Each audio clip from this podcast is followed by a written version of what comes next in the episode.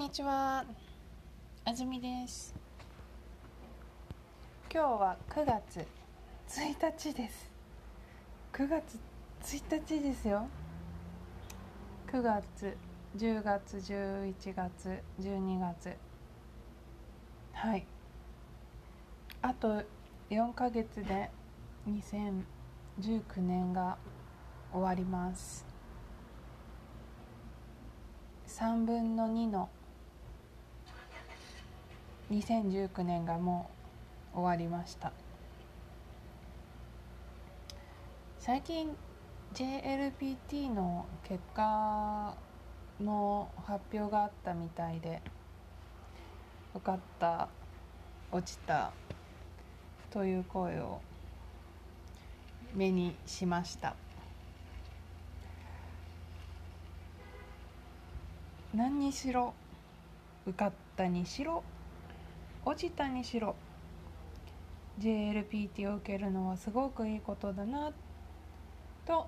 思ったりするんです。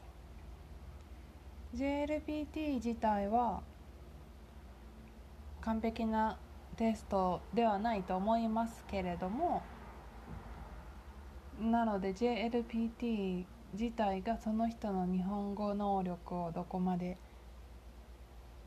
表すか。はという議論はありますが何かを達成するっていうのはすごく気持ちがいいことだと思うのでその達成するためにはエントリーが必要でエントリーしたらコミットメントが必要。日本語で言うと達成するためには申し込むことが必要で申し込んだらもうやるしかない。それに対して努力をすることが必要です。それがすごくいいなと思ってやっぱり本当に不思議ですけど何かをしたいと思う。例えばフランス語が話せるようになりたい。ってみんな言う人はいてもそのフランス語が話せるように努力がしたいっていう人は同じ数いない。日本語がペラペラに話せるようになりたいという人は多いでしょう。でもペラペラに話せるようになるための努力がしたいという人はあまりいない。と思うんですよね。でもこういう JLPT という試験とかそういうこの何か達成の証をくれるものが役に立つ。とりあえずどうやったらどうやって進めたらいいかわからない時 JLPT 受けてみようか。となったら、まあ、JLPT が必要なこと N5 で何が知っていないといけないかを勉強してそうすると N5 に受かる能力が身につくだけじゃなくて結果としてそれだけある一定の日本語を学べたという結果もついてくるからじゃあ次にあもっとこんなことを勉強したいとかあなんかちょっと分かってきたとかになると思うんですよね。私は TOEFL という試験を受けようと思っていてずっとやってるんですけどエントリーしないまま何ヶ月も過ぎています。その理由は毎週開催してるからです。いつでも受けれるが良くない。で JLPT は住んでる場所によっては年に1回。えっとラッキーな人は年に2回受けるチャンスがあります。だから結構早めのコミットメントが必要という意味でいいなと思いますという話でした。はい。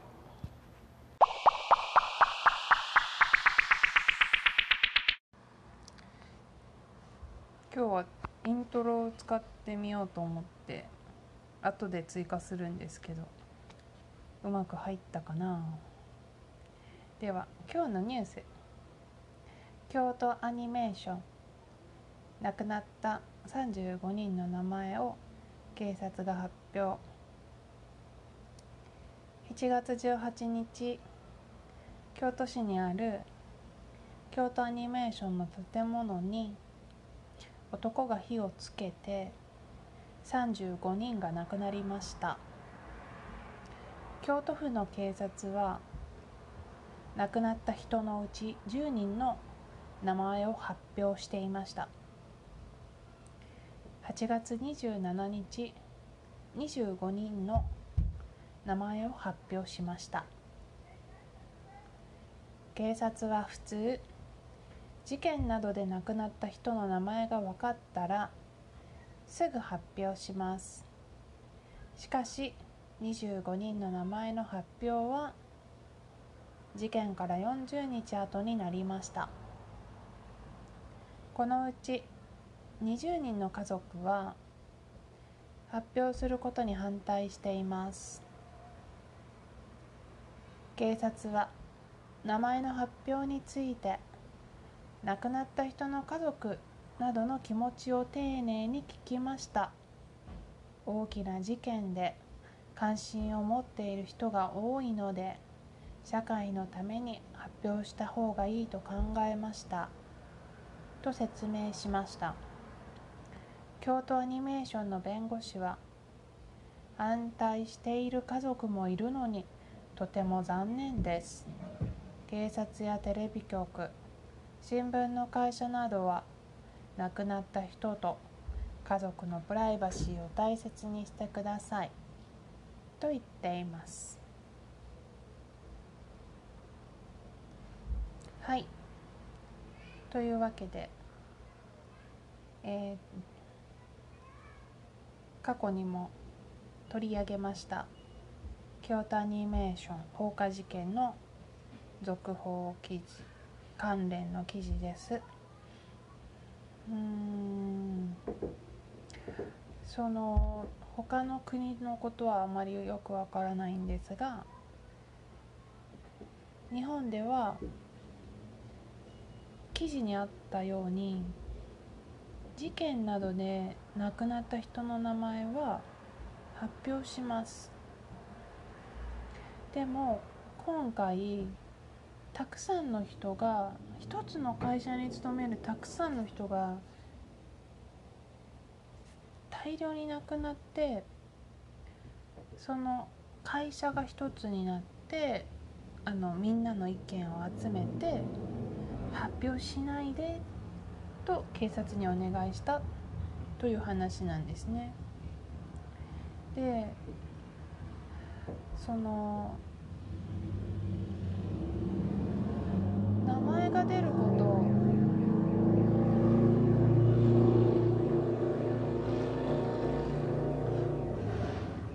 はい。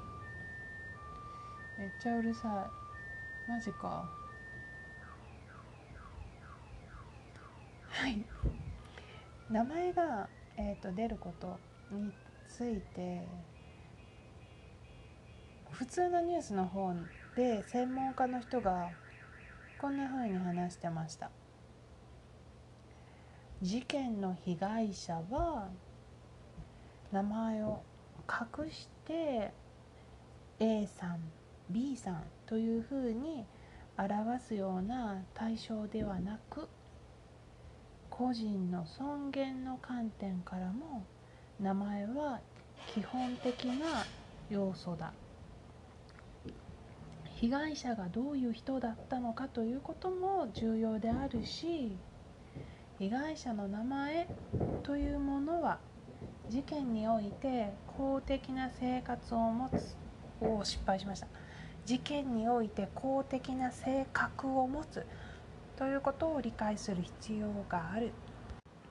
警察が今回のように遺族の意向を大切にすること自体は悪いことではないが事件の重大性を考えると1ヶ月以上経ってから発表したことは時間がかかりすぎたと感じるというふうに専門家の人が表現の自由なんかの、えーと、専門家の人が話しているんですね。でまあ私が個人的にこの記事で思ったのはあのよく考えることなんですが死ぬということについて亡くなったのはその人で家族ではない。でも死というのは何かというと結局まだ生きてる人たちに残される悲しみ亡くなった人はもういないのでその人が名前を公表されようが何しようがもちろんその人の意思はもうないという前提ですよね。でなぜその家族だからといってその人の名前を所有するというか私の家族の名前なんだから言わないでっていう権利があるのかなとちょっと思ったりするんですよね。家族にも気持ちはある。死んで一番悲しいのは本人はもう亡くなってるから実は悲しみがを全部受け止めないといけないのは家族。だから家族にはその人の本人の名前を自分のもののように扱っていい権利がある。要するに京都アニメーションの人たちが言ったのはそういうことだと思うんですけど私は名前はあくまでも亡くなった人本人のものだし発表すること自体はその人たちがどこまで抑え込むことができるのかは疑問です。まあ、あの普通のニュースの方に書かれていたことのもう一つとしてプライバシーが守られないから発表しないでという主張を家族はしている。でプライバシーを守るかどうかと発表は別だというふうに専門家や警察の方は言っているんですね。まあ確かにまあ発表したら名前が知れるのでプライバシーをいくら大切にしようとしてもできないじゃないかというもう密接に発表することとプライバシーがくっついているからそこは切り離せないでしょっていうのが京都アニメーションの方の主張なんですけどもうんやっぱりでも名前は名前その人本人のものだと私は思うんですけどね。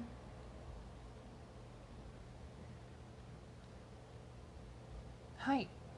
ということで今日は京都アニメーション亡くなった35人の名前を警察が1ヶ月半かかって発表したという記事を取り上げました。では皆さん9月も頑張っていきましょう。バイバイ。